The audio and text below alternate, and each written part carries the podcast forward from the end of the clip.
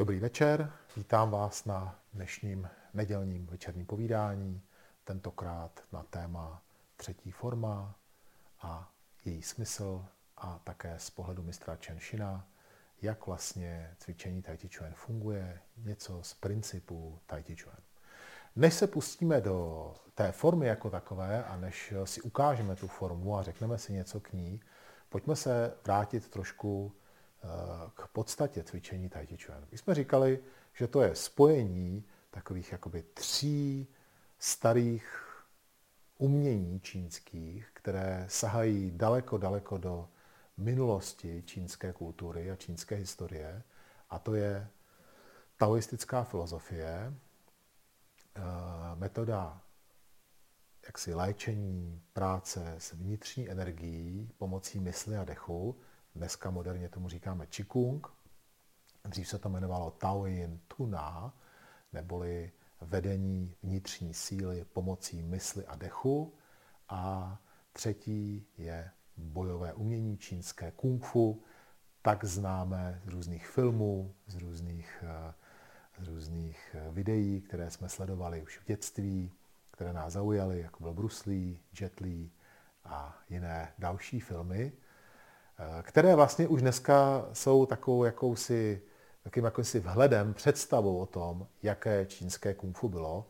My víme, že dneska už to moderní čínské kung fu se víc blíží takové gymnastice, kde ve snaze ukázat eh, extrémní pohyby lidé cvičí v podstatě gymnastické prvky, různé skoky, přemety, salta. Je otázka, jak by tyto prvky byly efektivní při obraně nebo při útoku. Víme, že většina těchto eh, lidí trénuje čistě jenom sestavy a tu fyzickou část. Málo z nich má čas trénovat jaksi boj jako takový. A když byste v čínské wushu škole viděli trénink boje, tak by vám to víc připomínalo tajský box, který je spojením boxu a kopů dohromady. Eh, Číňané tomu říkají santa, což znamená jaksi volný boj a eh, je to, ty, ty, ty, co trénují tento volný boj, tak toho trénují odděleně od těch sestav samotných.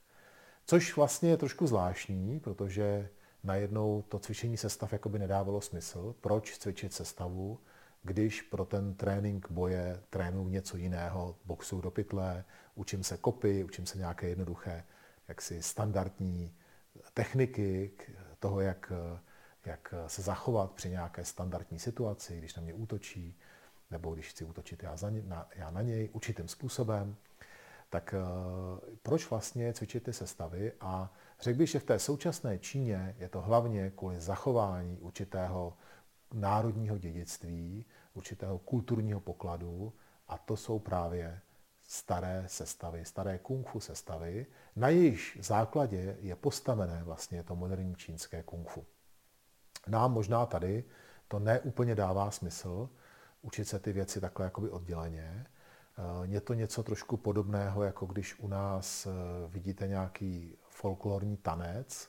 Asi by také to lidem nedávalo smysl v té moderní době, proč eh, někdo se učí tímhletím způsobem tancovat, oblíkne si kroj a tancuje takhle, ale pro určitou skupinu lidí tady u nás to je jakési pokračování v tradici, v kulturním dědictví, v kterém jak si, kterým navazují na své předky a pokračují v tom dál. Často už smysl toho samotného rituálu nebo toho tance není úplně znám, anebo je znám, ale už pro nás ne, není tak důležitý, jako je třeba vyhánění zimy a jiné další věci, velikonoční, půst, masopůst třeba, to je to, co, to, co teď je k nám blízko a velikonoce, tak to pro nás jako má už trošku jiný význam, ale stále ty tradice, jak si, jak si máme, tak bychom měli vědět, že už na začátku 20. Eh, století, po roce 1900, eh, díky boxerskému povstání, bylo jasné v Číně, že smysl kung fu už se mění, už to není tak strategická zbraň, tak důležitá, důležité umění pro přežití celé komunity, jako byla vesnice, případně nějaká čtvrt ve městě. Už to ne, nemá takový hluboký význam, a že už je to vlastně přežité tím, jak se do popředí dostávají palné zbraně, hlavně takové ty opravdu jako automatické palné zbraně, jako byl kulomet, které dokázaly velmi efektivně se bránit i těm nejzatnějším bojovníkům kung fu. Tím vlastně i zbraně kung fu, jako byly šavle, meče, kopí, halapartny, ztrácely svůj smysl po té stránce vojenské, strategické, a e, ta role bojovníků kung fu a mistrů kung fu se posouvá do takových dvou oblastí. Jedna oblast byla osobní obrana, tam e, své uplatnění kung fu stále jaksi nacházelo, to znamená dělat někomu bodyguarda, dělat ochranku v nějakém třeba objektu nebo někomu, nebo učit někoho se bránit. Tohle to je e, disciplína, která Eh, ještě stále jaksi byla a do dneška je, má svůj smysl. A vedle toho eh, cvičení pro zdraví, cvičení pro jaksi budování určité vnitřní cesty, snaha o to vlastně poznat sebe sama krz praktikování čínského kung fu a udržování určité fyzické kondice a právě udržování také určité kulturní tradice. S příchodem komunistické strany Mao Tse-tung dobře věděl, že eh, Číňané mají v sobě hluboce zakořeněný vztah ke čínskému kung fu. Je to pro ně národní umění, by se dalo říct. A zároveň také si uvědomil nebezpečí těch skupin organizovaných, kdy ty studenti byli jaksi Eh, dávali slib svému učiteli, byli mu eh, věrní a byli to jeho jaksi žáci toho učitele a často ten učitel měl stovky žáků a vytvářel takové lokální malé armády, které byly trénované a ty lidi byli tomu učiteli odaní. Takže z toho důvodu v určité chvíli bylo kung fu trošku na černé listině. My to známe z období kulturní revoluce, kde kung fu bylo považované za jeden z buržářních přežitků a bylo svým způsobem potlačované, hlavně v té organizované podobě. Pokud jste cvičili individuálně, tak to nevadilo, ale v té organizované podobě bylo to kung fu trošku jaksi zatlačené do pozadí, aby se po kulturní revoluci přerodilo v jakési zdravotní sportovní cvičení, které mělo dvě funkce. Jednak udržet eh, lidi při kondici a zdraví, aby dělali něco, co je jim blízké, co patří do jejich kultury, čím se můžou trošku pochlubit i mezi ostatními, a zároveň jim to udržovalo kondici.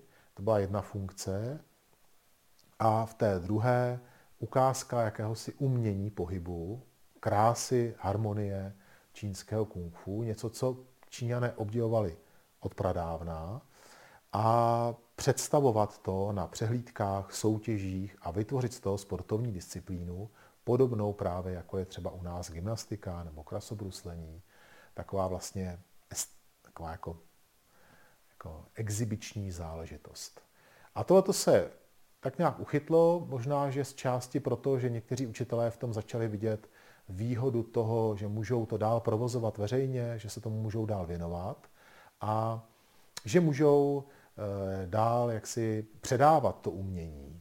Nicméně ten způsob předávání toho umění se začíná trochu měnit, upozadňuje se ta praktičnost, eh, ta stránka sebeobrany, boje, často v těch oddílech se přestává trénovat jaksi prakticky bojování a více trénují právě ty formy jako takové. A bavme se o tom, že Čína, která je obrovskou zemí, tak v té masovosti toho, tohoto umění, řekněme sportu už v té chvíli, tak hrajou velké roli.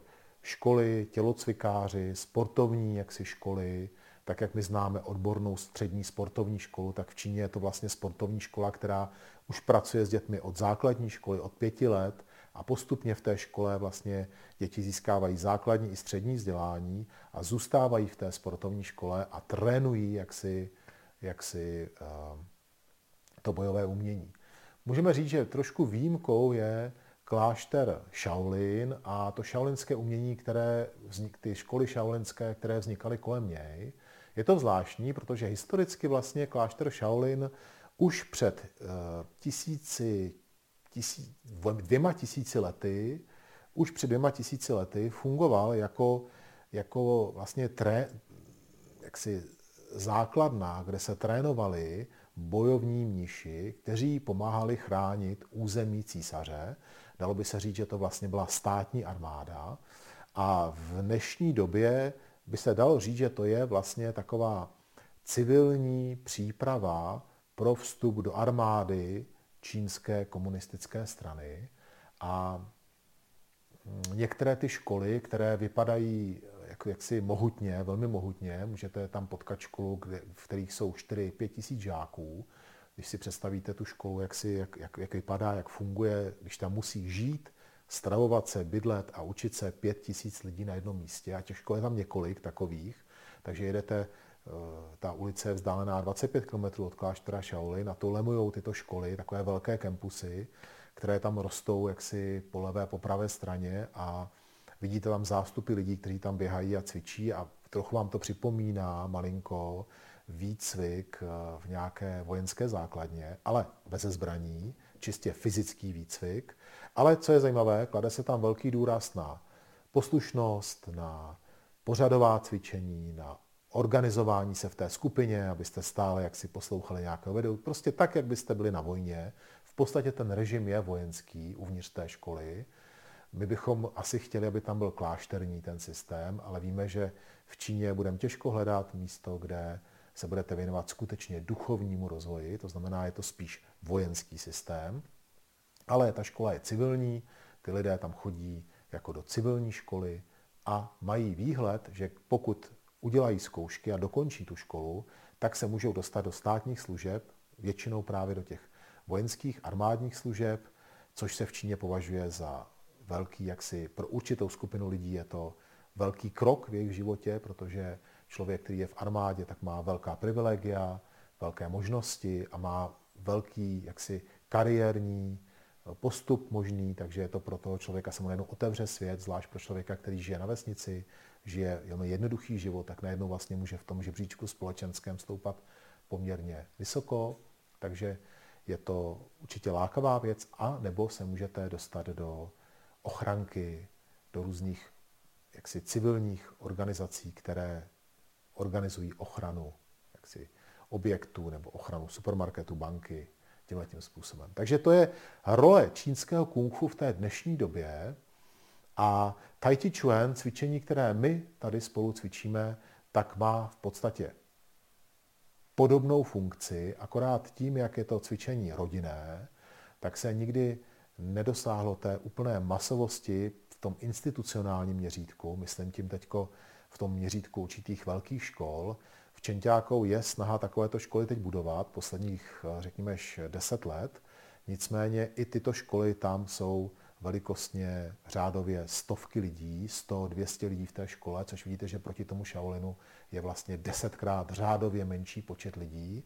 Takže furt z pohledu Shaolinu jsou takové malé školy, malé školy, eh, které mají tu perspektivu trošku jinou. Ta perspektiva tajti učitele je, že se stane zase tajti učitelem někde jinde, bude eh, se věnovat skupině lidí, kteří se o tajti člen zajímají, bude je trénovat. Není tam ta perspektiva toho, že byste potom se věnovali někde v nějakých armádních složkách. Maximálně můžete mít perspektivu, že se budete, že se budete věnovat své práci jako bodyguard, i když, jak už my víme i z toho způsobu trénování, jak my ho známe, tak eh, je tato jaksi vize hodně vzdálená, protože většinou ti lidé v Čentákou se nevěnují tolik boji a tolik sebeobraně, aby mohli toto to, to umění skutečně takhle využít. Spíše je to snaha o to, to umění jak si udržet a jak si ho představit, případně s ním pracovat jako s uměním, které zlepšuje zdraví člověka, jeho kondici, udržuje ho jaksi živého, v pořádku a buduje jeho vnitřní sílu. Takže to je ta současná situace a od toho si odvíjí to, jak eh, my se Tai Chi věnujeme a jak to Tai Chi celé, celé jak si funguje. Já jsem začal dneska hodně ze široka, úplně od, od začátku o historii a teď se vracím zpátky k tomu, co my teď děláme a vracím se zpátky k tomu, jak my konkrétně v Tajti akademii cvičíme, nebo tady na Talavanu, a jak vlastně k tomu přistupovat. My jsme říkali, že cvičení Tai má takové tři části. Cvičení sestavy, cvičení ve dvojicích a cvičení jaksi ve dvojicích volným způsobem, takový sparring, kde už vlastně se snažíte eh, tu techniku nějakým způsobem aplikovat.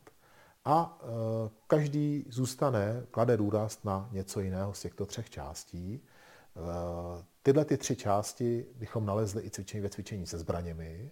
Je to také cvičení sestavy, cvičení ve dvojici s tou zbraní a pak trénink seků, technik, jak si použití té zbraně do nějakého terče nebo jaksi překonávání nějakých předmětů sekání, tak aby jsme zjistili, jakou máme sílu v tom seku a jak jsme schopni ten sek používat.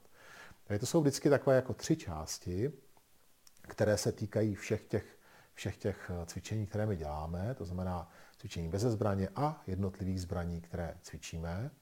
A musíme říct, že většina z nás se věnujeme cvičení sestavy hlavně, a to proto, že ta sestava je zvláštní kombinací právě těchto třech umění. Spojuje filozofii, spojuje práci s vnitřní energií a spojuje právě bojové umění. A tak my je také přistupujeme, když cvičíme naší sestavu. Nicméně eh, to, to bojové umění je jaksi středem, je to srdcem eh, té, toho systému, tudíž eh, bychom měli vždycky s tou formou vidět eh, smysl toho, jak trénujeme svoji dovednost tělesnou a také smysl, jak ta vnitřní síla mi může s tím samotným, jak si s tou samotnou sebeobranou, protože my víme, že Tai Chi je čistě sebeobrané umění, proto není tak populární, nebylo tak rozšířené jako šaolinské umění, hlavně proto, že student Tai Chi nemohl být poslán si do války, nemohl bojovat, protože neměl schopnost útočit, měl schopnost se jenom bránit a spíš využití Chi právě bylo na, té, na tom poli jaksi bodyguardu, ochrany, ochrany karavan. To byla funkce těch, kteří se naučili dobře Tai jako bojové umění. Um, Co to znamená trénovat uh, formy a sestavu tak, abych mohl z toho získat tu dovednost, o které tady mluvím? My mluvíme o dvou částech, o fyzickém tělu a o vnitřní části našeho těla. Víme, že i netrénovaný člověk ve chvíli, kdy, kdy je v nebezpečí, je v nějaké velké krizi a chce se bránit, například když matka má ochraňovat své dítě, tak najednou jakoby na chvíli získala nadlidské síly a dokáže udělat něco, co by jsme nečekali, že dokáže udělat. Probudí se v ní jakási vnitřní síla, která je právě eh, jaksi, jaksi výsledkem té, té situace, toho okamžiku, v kterém jsme. My to můžeme možná nějakým způsobem vědecky doložit, nicméně víme, že právě eh, tyhle ty kritické chvíle můžou v člověku zbudit tu vnitřní sílu a že ta, tato síla existuje tak jako když se dostanete do nějaké krize a začne boj a e, vy necítíte ty rány z počátku a pokud ten boj pro vás má smysl a vy víte, že jste jaksi v právu, tak vám to dává větší sílu se tomu postavit. Takhle to je i při jednání v konfliktu. Pokud cítíte, že jste na tom pravém místě, cítíte tu sílu zevnitř, tak zase vaše jednání má větší sílu. Tohle to je to, čemu říkáme vnitřní síla v tom netrénovaném stavu. V tom trénovaném stavu já jsem schopen s tou vnitřní silou pracovat i v těch kritických chvílích, jsem schopen ji používat i v tom běžném svém životě a jsem schopen na to své tělo se dívat trošku jiným způsobem. Běžný člověk, tak jak, jsme, tak jak je vychovaný tady u nás eh, v, v Evropě, tak se na své tělo dívá krz tu moderní medicínu, takhle i ve škole se učí, jak jeho tělo vypadá zevnitř, jak funguje a také k němu tak přistupuje. Logicky všechno teda řeší přes eh, léky, které můžou to tělo nějakým způsobem léčit, nebo přes nějaké vědecké důkazy toho, jak fungují proteiny a jiné jaksi části aminokyseliny, já nevím, co všechno ještě v tom těle je. Víte, víte jak to myslím, jak, jak funguje krev, jak fungují kosti, svaly, šlachy, jak celé to tělo funguje, co máme jíst, co nemáme jíst, tak, aby to tělo správně fungovalo a vnímáme ho tímhle tím způsobem. Často ale tahle ten způsob to tělo rozdělí na jednotlivé části a my velmi těžko vidíme souvislosti, které tu jsou. A tradiční čínská medicína, ale i ta technika Taoyin Tuna, která je součástí Tai Chi Chuan, vychází z toho, že celé to tělo je propojené jako jeden celek. A že celé to tělo funguje dohromady. Tudíž pokud já chci pracovat s vnitřní silou, musím to tělo začít vnímat jako celek. A to je také první úkol v našem cvičení Tai Chi Chuan. Vzpomínáte si, když eh, se spolu potkáme a začneme cvičit, tak eh, to první, co uděláme, je, že se přisedneme, postavíme se a celé mé tělo se spojí do jednoho celku. Tím zasednutím tady v tom místě se moje páteř dostane mezi mé kyčle a celé to dohromady vytvoří pevný celek. Ramena se svisí, trošku se hrudníku zavře a zase to tady spolu spojí se dohromady do jednoho celku. My jsme zatím nehybní v té pozici a jenom vnímáme to, jak dýcháme, až se naše tělo začne přirozeně v tom nádechu a výdechu pohybovat tak jako jemně eh, podle toho, jak rychle a jak, eh, v jakém rytmu dýchám. Tyhle ty tréninky, my tomu říkáme nehybné cvičení, nehybné kungy, tak tyhle ty tréninky jsou úplným začátkem vnímání mého těla jako celku, jako něčeho, co je propojené a co funguje v rytmu mého nádechu a výdechu. Proč je tak důležitý rytmus mého dechu? Protože jestliže chci spojit vnější fyzické tělo s tím vnitřním tělem, musím spojit rytmus pohybu mého těla s rytmem mého dechu.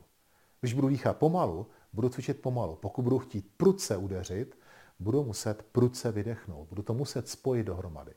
A u vnějších stylů často se k tomuto, k tomuto souladu přistupuje až na konci cvičení. Na začátku je fyzický trénink, technický trénink a teprve potom se do něj vkládá ta práce s dechem. U Tai Chi Chuan se k tomu len tomu jaksi spojení přistupuje hned od začátku. Takže člověk se hned na začátku dozví o tom, že existuje to spojení vnějšího a vnitřního a snaží se v té nehybné pozici si tohoto vnitřní a vnější uvědomit a snažit se ho spojit dohromady. S tím souvisí několik pravidel, které je potřeba dodržet, aby k tomu došlo. Jedno z těch pravidel říká, musíš mít pevnou konstrukci dole, o té jsme mluvili na, té, na tom minulém povídání, musíš mít pevnou konstrukci dole, aby tvůj vršek a tvoje tělo bylo úplně uvolněné. Aby ramena dosedly dolů a celé to břicho a celé to tělo dosedlo dolů.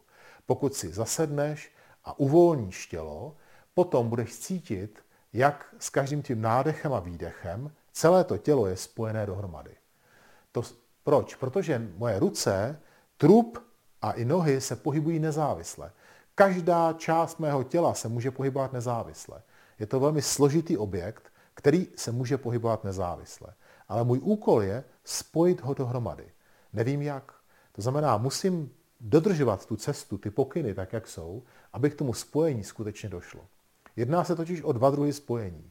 Jednak je to spojení mechanické, kdy to tělo se skutečně mechanicky spojí, aby zatlačením nohy přes můj kyčel jsem zatlačil do mé, do mé páteře a přes mé ramena jsem zatlačil do mých prstů. Aby to celé bylo skutečně mechanicky spojené, aby to nebyla jenom představa, aby to byla skutečně konstrukce, technika, pozice, v které jsem skutečně spojený tak, aby z jednoho bodu přes můj střed do druhého bodu to bylo skutečně spojené. Spojené tak, že při tlaku a tahu je ta konstrukce velmi tuhá a pevná. To se dá zjistit, je to tak? Když se v té konstrukci, v té pozici postavíte a někdo zatlačí a zatáhne, ucítíte vy sami i on, že ta konstrukce je pevná. Poznáte to tak, že i přesto, že ten člověk do vás bude tlačit silou, vaše pozice bude uvolněna. Tak poznáte, že jste složili správnou konstrukci. Ve chvíli, kdy budete muset nějaký sval šlachu napnout, abyste tu pozici udrželi, tak ta konstrukce není přesná. Takže tohle je úplný začátek. Ty nehybné, všimněte si, jak ty nehybné pozice a to nehybné cvičení hraje velkou roli v Tai Chi Chuan. Právě proto, že tam já zjistím, jak tu konstrukci postavit a můžu taky si to nechat zkontrolovat právě tím tachem, tahem a tím tlakem. Musí ten, kdo to dělá se mnou, tomu rozumět, aby tlačil a táhnul tím správným směrem. Protože někde je ten imaginární eh, nepřítel, ten, ten, s kým já budu se nějakým způsobem chtít změřit. To znamená, když budu stát v nějaké pozici, neznamená to, že útok přichází odsaď, ale přichází z té pozice, odkaď já si představuju toho soupeře. Ta hra má dva partnery a já vždycky musím vidět, kde jsou. Když to nevím, tak eh, potom, potom se nemůžu postavit úplně správně a pochopit správně tu pozici. Protože vždycky to tak bude, je to tak, vždycky se budu někoho dotýkat a ta pozice vždycky bude vůči někomu. Takže to je to, co, eh, to, co je na tom začátku, ta nehybná pozice. Potom budu chtít tu konstrukci zachovat i během pohybu. To už je těžší úkol, protože ve chvíli, kdy se moje tělo začne pohybovat, tak všechny klouby na těle se pohnou, začnu přenášet váhu mezi nohama a v té chvíli dochází ke změně té konstrukce úhlů, které tam vznikají a já můžu během toho pohybu snadno se z té pozice jaksi dostat pryč a tu konstrukci porušit. Proto začíná ten student cvičit tu sestavu velmi pomalu. Cvičí formu po formě a učí se jednotlivé konstrukce, jak na sebe navazují. To, co, to, co tam jaksi nejvíc pomáhá, jsou klouby, které mají kulový, kulový tvar a ta koule mi umožňuje měnit ty, tu pozici tak, že stále tam zůstává ten tlak, který tam je. Když si to představíte, tu kouli, a představíte si, že máte tlak z jedné a z druhé strany, tady vlastně vytvoříte tu pevnou konstrukci, tak pokud tu, ten tvar té konstrukce měníte tak, aby stále tam jste udrželi ten tlak a tah, tak potom vlastně já můžu proměnit ten tvar, aniž bych ztratil tu konstrukci, která tam je. Protože proč já ten tvar měním? Protože se mění ta síla, která ke mně přichází. Ten člověk do mě strká, útočí, kope, síla jde zvenku, ze, ze předu, ze strany, ze zhora, ze spoda a já měním tu pozici tak, abych s tou silou mohl nějakým způsobem pracovat. Takže pokud, eh, pokud já chci stále v určité síle být ve správné pozici a s tou silou toho soupeře nějak pracovat, musím být schopen vystavit tu konstrukci v té proměně toho pohybu jako takového. Neumím to, nevím to, nevím jak na to a tady přichází na řadu sestava. Sestava, kterou sestavil někdo, kdo rozumí tomu principu a kdo ty veškeré pohyby sestavil tak, aby ta konstrukce se proměnila a fungovala tím způsobem, o kterém jsem vám teď tady řekl. A každá forma je jiný příběh. A jaký je můj úkol? Naučit se pochopit choreografii té formy, naučit se ten příběh, který tam je, a pak to cvičit tak dlouho, dokud nebudu schopen tu konstrukci udržet během celého toho, té proměny té, té, té formy. My jsme si dneska, my se dneska jdeme podívat na formu, která se jmenuje 6 zapečetění a 4 uzamčení. Začíná z pozice jednoduchého byče, vzpomínáte si? Takhle jsme skončili na té minulé hodině. Nohy tvoří velký oblouk a jsou zasednutí, tělo vyrůstá z té pozice, noha je, ruka je nad nohou a druhá ruka je za středem mého těla. Všechno je uvolněné a zavřené dovnitř. Tak jak se ruce z té předchozí formy zavírají, mé tělo se stáčí mírně vlevo, se, tak se z toho rozevření a napnutí nohou postupně obě ruce začnou otvírat, otáčet se a vytvářet tlak směrem vpravo. Aby, aby dále pokračovali stažením. To stažení přechází v tlak, který se vrací zpátky, v zatlačení, aby to zatlačení zase přecházelo v zavření a v kryt, v kterém končím na konci té techniky.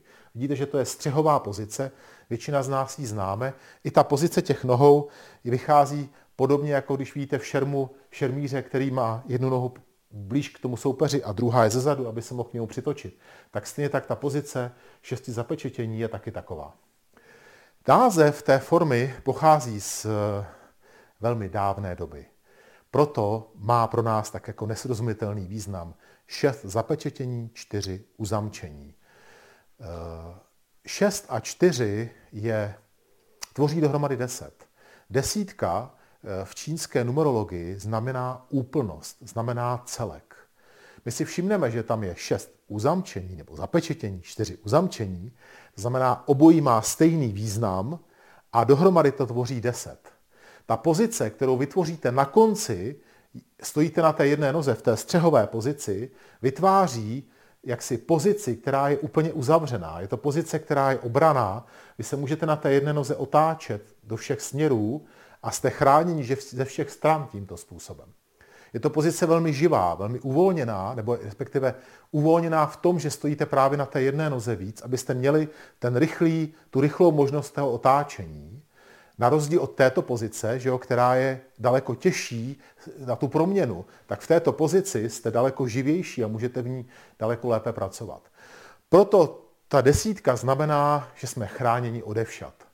Odevšat jsme uzamčeni, odevšat jsme zapečetěni. To je smyslem této pozice.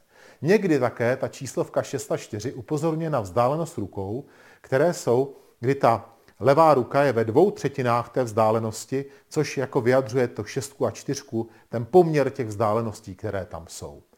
Ale to je spíš taková, dal by se říct, taková pomůcka, která vychází z toho názvu. Nicméně ten smysl toho názvu je právě ta obraná pozice na konci té techniky, kterou jsme spolu, kterou jsme si teď ukázali. Tahle ta forma krásně reprezentuje to, o čem jsem dneska eh, mluvil, když jsem říkal o té proměně té konstrukce.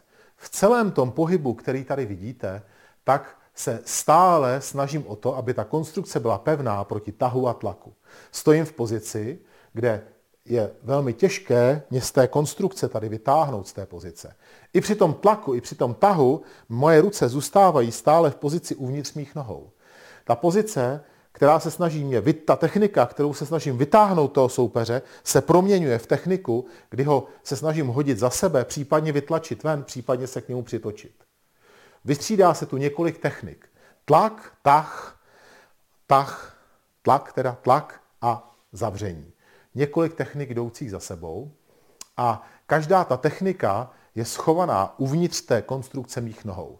Znamená to, že by se to, kdybychom to chtěli použít v reálné pozici, která bude, která bude takhle jaksi, jaksi vysoká, potom by ta technika vypadala velmi uzavřeně. Byla by to technika, která by se víc blížila tomu, jak byste, ji asi, jak byste si ji asi představili potom v boji, kdybyste chtěli s ní nějak pracovat ale v té široké pozici nám umožňuje rozhýbat správně klouby. My jsme si dneska říkali, že musíme se naučit tu proměnu, tak aby ta konstrukce se nezbořila. Dvě, dva hlavní klouby, dvě kyčle, pracují proti sobě a ta práce proti sobě vytváří nahoře velmi silné ruce. Vemte si, že síla vašich svalů a ty, ty páky, které vznikají tou konstrukcí, pohánějí ty ruce a vršek těla je uvolněný, velmi živý a může se, může se stále proměňovat. Tahle ta živost té proměny, to, že já můžu měnit ten tvar, můžu se otočit velmi rychle, můžu ho stáhnout do jednoho směru, ale najednou se otočit, mi umožňuje právě ta koordinace těch dvou kloubů proti sobě. Tohle to se musím naučit. Nejlépe se to naučím v široké pozici, v které můžu stále dokola cvičit tu formu a stále dokola tam se snažit najít ten, eh, tu proměnu té, té kyčle, protože ta jedna kyčel klesá, zvedá se a ty kyčle pracují proti sobě. Já těma rukama ukazuju tu práci těch kyčlí a to, že se ty kyčle takhle proměňují, zároveň konstrukce těla zůstává stále stejná. Stále ta páteř je zpřímená a celé to tělo je uvolněné. Na to já potřebuju čas. Trénink. A ten dělám v té široké pozici. Co se děje? No posiluju nohy, zároveň uvolňuji šlachy a svaly a zároveň koordinuju dobře ten, ty klouby a jak ta pozice je veliká, umožňuje mi to velikou, vidíte, veliký kruh, ten kruh se zvětší, když si všimnete pohybu, tak když to ukážu na těch rukách, tak vlastně ty kyčle se můžou pohybovat v takovémto velkém kruhu, takhle se můžou vlastně proměňovat, abych potom v tom použití už to udělal jenom v pohybu, který je velmi krátký, který je velmi malý. Po stažení je, následuje otočka a tlak a ten pohyb je velmi malý. Tak, jak budete rychle reagovat na rychlý útok, tak rychle se budete pohybovat. A ten pohyb těch kyčlí už nebude znatelný, nebude zřetelný. Ale musí tam být, musí být správně provedený. A ta cesta k tomu, jak, jak se to naučit, začíná tím kroužením v těch širokých pozicích. a tím vykružováním té správné techniky. Proč to cvičit? Proč to cvičíme? Ano, jako bojové umění trvá dlouho se tohoto naučit. Proč, eh, proč se tomu eh, v Čenťáku věnovali? Protože tato technika vám dá výhodu proti člověku, který je silnější, těžší, větší a vy tou, tou, tou technikou pohybu a tou konstrukcí můžete získat něco jaksi navíc. Ve chvíli, kdy potkáte jak si v, tom praktické, v té praktické sebeobraně člověka na ulici, nemůžete si vybrat jeho váhu. To můžete ve sportu jít a bojovat s někým, kdo je stejně těžký jako vy. Ve chvíli, kdy potkáváte někoho, kdo je těžší, silnější, větší, tak uh, musíte nějakým způsobem se k tomu postavit. A Tai Chi Chuan nabízí tu technickou jaksi možnost naučit se tu techniku a tím ten handicap jak si nějakým způsobem trošku vyrovnávat. To je smyslem celého toho složitého systému, který tady vidíte. Dostat něco navrh nad svaly, nad rychlost člověka. Dostat, dostat jaksi schopnost využít síly soupeře a pohybovat se živě tak, aby ta jeho síla jemu ublížila a ne mě. To je ta vize celého tohoto systému. Ale pro ty, kteří to nechtějí dělat jako bojové umění, tak, tak díky té sestavě a tomu, jak, jak je to celé vymyšlené, ten systém, tak mě to nutí harmonizovat pohyb celého mého těla. To je ten asi největší benefit, který z toho já můžu získat. Posílím nohy, uvolním vršek a to tělo začne fungovat přirozeně. To je naše přirozenost. Opřít se o naše nohy, uvolnit vršek a nechat to dosednout na naše tělo. I při chůzi, když chodíme, tak můžeme zůstat nahoře uvolnění. Jsme, jsme volní a ty nohy nás nesou, protože je v nich síla. Většina z nás jsme ale tu fyzickou práci dali stranou. Většinu času sedíme a koukáme do, do monitoru a to nás živí a jsme za to rádi. Nikomu se nechce jít na pole pracovat a dělat tu fyzickou práci. Na druhou stranu to tělo potřebuje určitou fyzickou zátěž, aby bylo přirozeně zdravé. A, při, a zase v, tém, v tom přirozeném jaksi stavu našeho těla musí nejvíc síly být v nohách. Ale je pravda, že nohy nejsou to, co je vidět v létě, nebo taky je to vidět, je to tak v létě v plavkách, ale to, co je vidět, je důležité tam nahoře.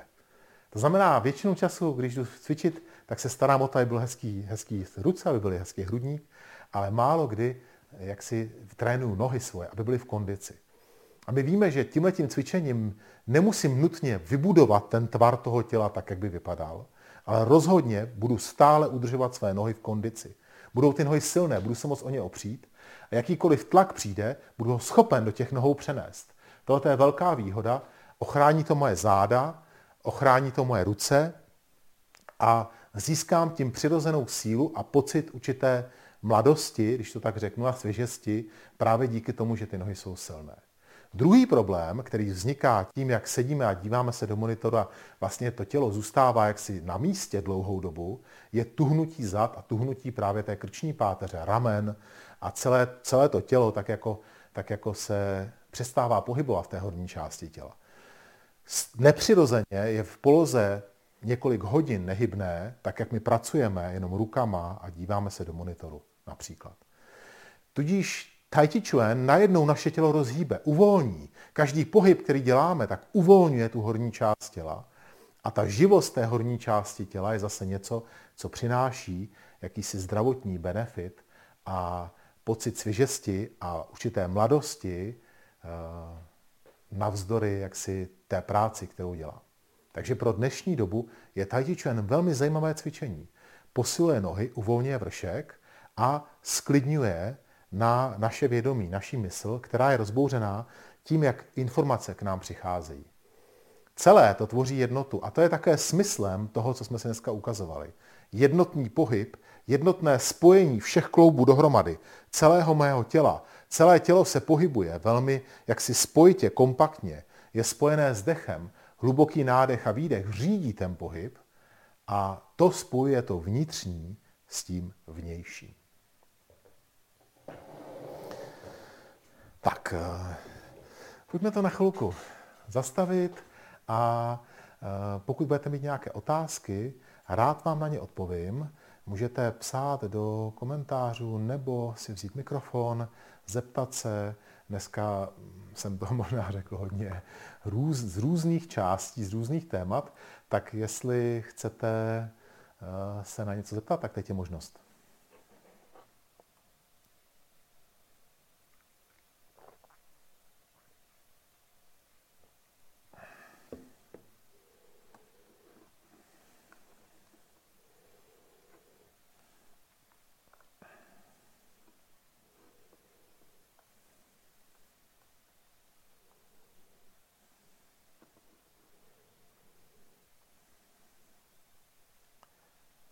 Nic vás nenapadá?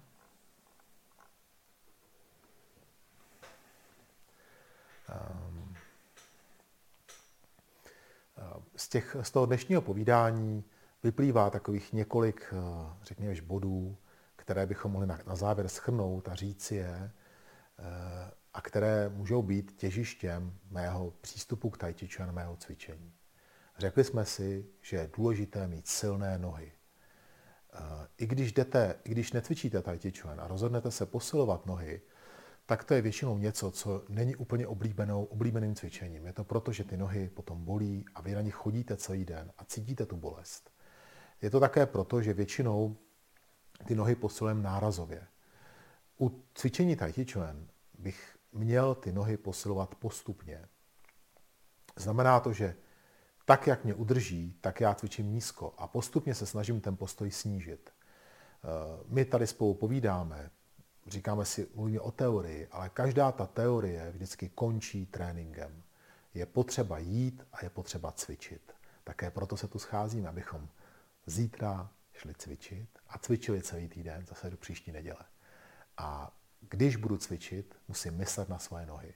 Musím vědět, že ten trénink Tai Chi Chuan by měl ty moje nohy zatížit a měl bych to na těch nohách cítit. Pokud vím, že budu cvičit 10 minut, budu cvičit hodně nízko.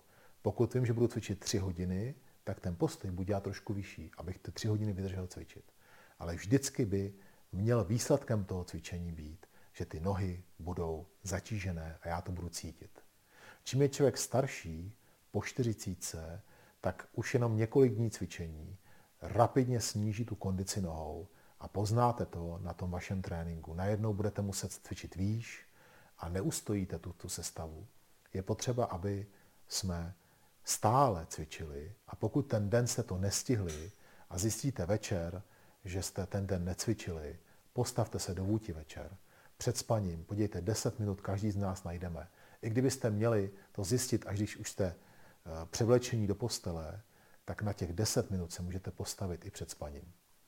A to vám zaručí, že ty nohy budou stále vědět, že je trénujete, že je potřebujete a budou stále udržované v kondici. Takže tohle to je pro nás to prvotní. Pokud jsem se rozhodl jít po cestě Tai Chi Chuan, musím nohy udržovat stále v kondici. To je první věc. Druhá, jsme říkali, že hledám spojení vnitřního a vnějšího. Vnitřní a vnější znamená dech a tělo. Když budu stát v té pozici nehybné, tak se zaměřím na dech. Uvědomím si, že dýchám a spojím ten, tu vnější jaksi pozici s nádechem a výdechem. Budu si uvědomovat, jak s výdechem se uvolňuji a s nádechem, jak se břicho nafukuje a budu cítit ten vnitřní rytmus, jak se přenáší do toho vnějšího těla. To tělo tak uvolním, tak dosedne na moje nohy, až ucítím, jak se to celé spojuje do takového jakoby rytmu vnitřního. Takže to je to, na co se musím zaměřit jako první. Pokud mám jenom těch 10 minut večer, tak posilu nohy v té nehybné pozici a vědomí dám do mého dechu, tak abych si uvědomoval, jak se dech spojuje s mým tělem. Abych proto získal jednoduše cit. Když mám víc času, snažím se přijít na to, jak vlastně funguje ten pohyb tajti. A dneska jsme hodně mluvili o tom, že ta podstata toho pohybu je rozhýbat ty čtyři hlavní klouby na těle, což jsou kyčle a ramena. Každá forma mi nabízí určitou šablonu pohybu, určitou formu pohybu v kyčlích a v ramenou. Někdo mi je musí říct, vysvětlit mi, kudy ty kyčle a ramena jdou v té dané formě. Ale já pak to musím se naučit. Naučím se to jedině opakovaným kroužením v té dané se formě, kde ty kyčle a ramena sladím a kroužím je stále jaksi dokola, pořád dokola, dokud necítím, že jsem to vyhladil a že ten pohyb je hladký, že se to nikde neskřípe, že mi taky čel neutíká a že je v tom pohybu síla, síla mých nohou. Teprve potom můžu do toho pohybu dát dech. Když do něj dám dech, začne ten pohyb celý být řízený mým dechem. Tím spojuju vnitřní a vnější dohromady. Mám hladký pohyb v rytmu mého nádechu a výdechu. Takhle bych měl jít formu za formou. Pokud upřímně se do toho takhle pustíte, zjistíte, že vám bude forma, eh, jak bych to řekl, že ta forma bude, její výuka té formy, aby jsme to takhle zvládli, bude trvat možná i několik měsíců, než to se tou formou takhle procvičím. Možná vás to, jakým, jakým, jak si, možná vás to nějakým způsobem jak si zdrží v tom vašem cvičení, ale jak získáte tu dovednost, tak pak ty další formy se budete učit rychleji a rychleji. Takže pokud už jste se naučili třeba celou sestavu, jděte od začátku. Nebojte se jít od začátku. A řekněte si, tak už mám celou sestavu, skvělý, můžu si ji tady cvičit. Ale dokud se nenaučím formu číslo jedna, aby byla hladká, nepůjdu na dvojku. A takhle budu krok za krokem vyhlazovat ty formy. To je ten čas, který bych měl dát jako svému tréninku. Zacvičím sestavu, když si ji pamatuju, nechci ztratit tu choreografii a pak cvičím každou tu formu a pátrám potom, jak se pohybují kyčla a, a ramena. A když to nevím, tak se zeptám, někdo mě to naučí, já vás to rád naučím a pak to můžete, můžete cvičit. Například na to je docela dobrá, dobrý ten online systém, kde jsou vlastně všechny v archivu, všechny formy a rozebíráme tam práci těch kyčlí. A vy si to můžete pustit znova a znova. Že jo, když, se, když vám to ukážu na tréninku, tak třeba za tři dny už si to nepamatujete přesně. A tady to na tom videu zůstává. Vy se na to můžete vrátit a podívat se na to. V tom vidím velkou, jaksi, velký význam toho archivu. NP se ptá, dobrý večer, doporučuje se cvičit, když je člověk nemocný, třeba při nachlazení děkuji. Eh, asi bych měl říct, že to je eh, individuální, záleží na člověku a můžu mluvit teda tím pádem za sebe. Já většinou, když eh, je to lehčí nachlazení, za lehčí nachlazení považuji, považuji to nachlazení, kdy nemám teplotu, tak pokud nemám teplotu a jsem nachlazený, tak mě vždycky to cvičení pomůže. Vždycky mě pomůže. Když se mi ucpe nos, tak vědomně třeba v tom vůti dokážu, dokážu tím dechem, jak si ten nos uvolnit. A i když přes den nedýchám jaksi nosem, díky tomu, že je ucpaný, tak při tom cvičení se ta jedna nosní dírka nebo obě uvolní a já najednou můžu začít dýchat i nosem. Je potřeba velmi jemně k tomu přistupovat a postupně se to uvolní, ale já začnu dýchat nosem. A tím, jak dýchám do břicha a uvědomuji si, jak si pracuju s tou vnitřní energií, tak mě to pomáhá překonat tu nemoc. A funguje to na většinu takových těch lehčích nemocí, včetně únavy, včetně i určitých jaksi, bych to řekl, jak bych to řekl, jako takových těch stavů, kdy člověk je tak jako už, už jako ztratí chuť do práce, je unavený, nebo na něj přijde nějaké nachlazení. V případě teploty záleží na tom, jak ta teplota je vysoká a jak s tou teplotou jakoby pracujete. Já jsem v době covidu se dostal do situace, kdy jsem eh, eh, dostal jeden den teplotu 38 stupňů a na testech mi nevycházel covid, je otázka, do jaké míry ty testy byly v pořádku. A měl jsem trénink, takže jsem, takže jsem ten druhý den musel cvičit.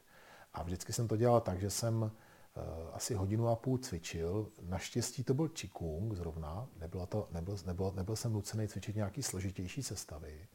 Takže jsem střídal ležení v posteli, odpočinek, s tím hodinu a půl Qigongem a obrovsky mi to pomohlo. Vždycky jsem jaksi se musel donutit dojít na, a začít cvičit a pak to samotné cvičení byla jak taková obrovská vlna energie do mého, do těla taky jsem se u toho spotil vždycky a obrovsky mi to pomohlo, jak si, jak si se z té nemoci dostat. Je potřeba, aby jsme zvolili to cvičení adekvátní té situaci. Určitě s teplotou nemá smysl někde cvičit sestavy ze zbraní venku, ale jemný čikung, kdy dýcháte a tím dechem, jak si vedete tu sílu v těle, tak je to určitě úžasný, úžasný nástroj, jak se, jak se té nemoci rychle zbavit. Ale musí ten člověk být už trošku trénovaný, aby s tou energií mohl pracovat a trošku ji vnímal, aby viděl, jestli mu to pomáhá nebo ne. Někdy člověk, když není úplně trénovaný, tak tím dechem naopak tu energii jaksi zvedá nahoru a tomu nepomáhá při té nemoci. Je potřeba, aby uměl opravdu nechat klesnout dolů, protože potom vlastně ten Qigong funguje vždycky na tu stranu, na kterou fungovat má. To znamená, pokud já chci snížit teplotu, tak tím dechem ji snížím. Pokud se potřebuji zahřát, tak se tím dechem zahřeju. Zní to zvláštně, ale my jsme říkali o tom, že jde o harmonizaci či v těle. To znamená, že to působí i tím, i tím směrem. Záleží na tom, co v té chvíli to tělo potřebuje. Ještě máte někdo otázku? Chcete se něco zeptat?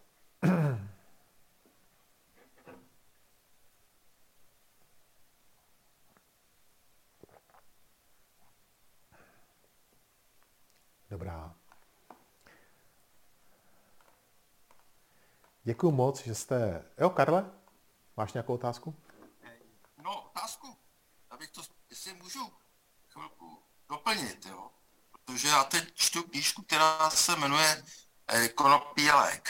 A tam se popisuje takzvaný endokanabinoidní systém, což je eh, systém, který vlastně eh, reguluje přenos nervových vzruchů na synapsy, což je vlastně spojení nervů. A v podstatě dneska už se takřka ví, že všechny choroby jdou přes hlavu a je, že vznikají vlastně poruchou přenosů e, na těch nervových synapsích, na těch a ten endokanabinoidní systém, ten brání tomu, aby došlo k selhání e, k těm přenosům, aby ten systém nepropad prostě panice, nepropad jakoby rozkladů a aby mohl ten člověk fungovat. Což byl i ten důvod, proč asi ty Číňani to dělali, protože dob- aby když je člověk ohrožený, aby si zachoval hlavu, aby nepropad ne stresu. A ten endokanabinoidní systém, ten už se zná asi 50-60 let a v podstatě se stará o mnoho důležitých fyziologických drah. Takže to je činnost trávicí soustavy, kardiovaskulární činnost, vnímání bolesti, udržování kostní hmoty, ochrany neuronů, hormonů, kontrola metabolismu, imunitní činnosti, zánětlivých reakcí a inhibice nádorových buněk. A teď už je spousta článků, kde vlastně je prokázáno, že při cvičení tajči, při józe a meditaci tenhle vnitřní endokanabinoidní systém se posiluje, že tam stoupá e, jakoby hladina těch endokanabinoidů a tím vlastně e, reguluje celou e, činnost celého toho těla a vlastně bojuje i proti těmhle poruchám. Takže já jsem furt přemýšlel, proč to jako to funguje, proč třeba ten člověk, který jsem, jak jsem ti dal tu knížku, vlastně vyléčil eh, rakovinu, sarkom dolní čelisti tou eh, cvičením eh, toho čikungu, a v podstatě asi se na tomhle podílí. Samozřejmě je možný to doplnit extra, extra, externími kanabino, to znamená e, deriváty z konopí, ale vlastně nejjednodušší a nejpřirozenější systém, která je ten, to cvičení tajči, kdy se vyrovnává vlastně ta hladina těch kanab, endokanabinoidů. Tak to je jenom takový jako doplnění, proč vlastně to takhle funguje. Děkuji ti moc, Karle. Díky moc za odborný doplnění. Je to... Doporučuji tu knížku, dá se sehnat konopí lék, je to od e, američanky, která léčí konopím e, už asi 17 let děti, lidi, karci, rakoviny, e, astma, e, dráždivý tračníky, kronové choroby, e, Alzheimera a já nevím, rozroženou sklerózu. A opravdu důležitý je, co jim dává. No a jsem se dočetl, že nejlepší je vlastně kombinace, když člověk je opravdu nemocný, by cvičení tajči s kombinací podáváním ex, eventuálně těma, těm, ty, těch fytokanabinoidů, těch externích kanabinoidů z toho konopí. Díky moc, díky moc.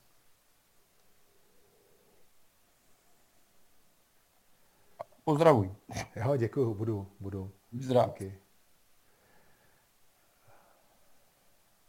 Máte ještě někdo otázku? Chcete se ještě něco zeptat, doplnit?